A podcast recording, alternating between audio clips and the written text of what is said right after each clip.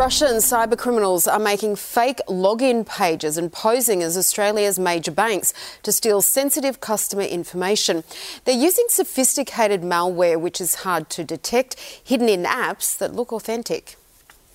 How can the average phone user spot a scam when the difference between real and fake is microscopic? This malware is specifically really good at mimicking legitimate banking apps. Octo, a new malicious software developed by Russian cybercriminals, is targeting predominantly Australian Android users.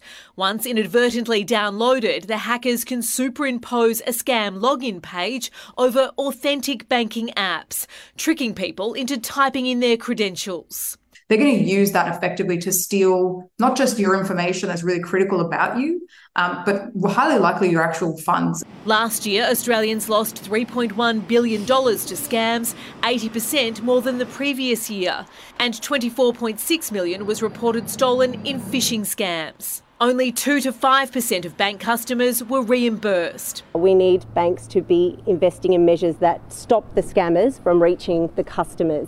Only then are we going to make a difference to the scams crisis.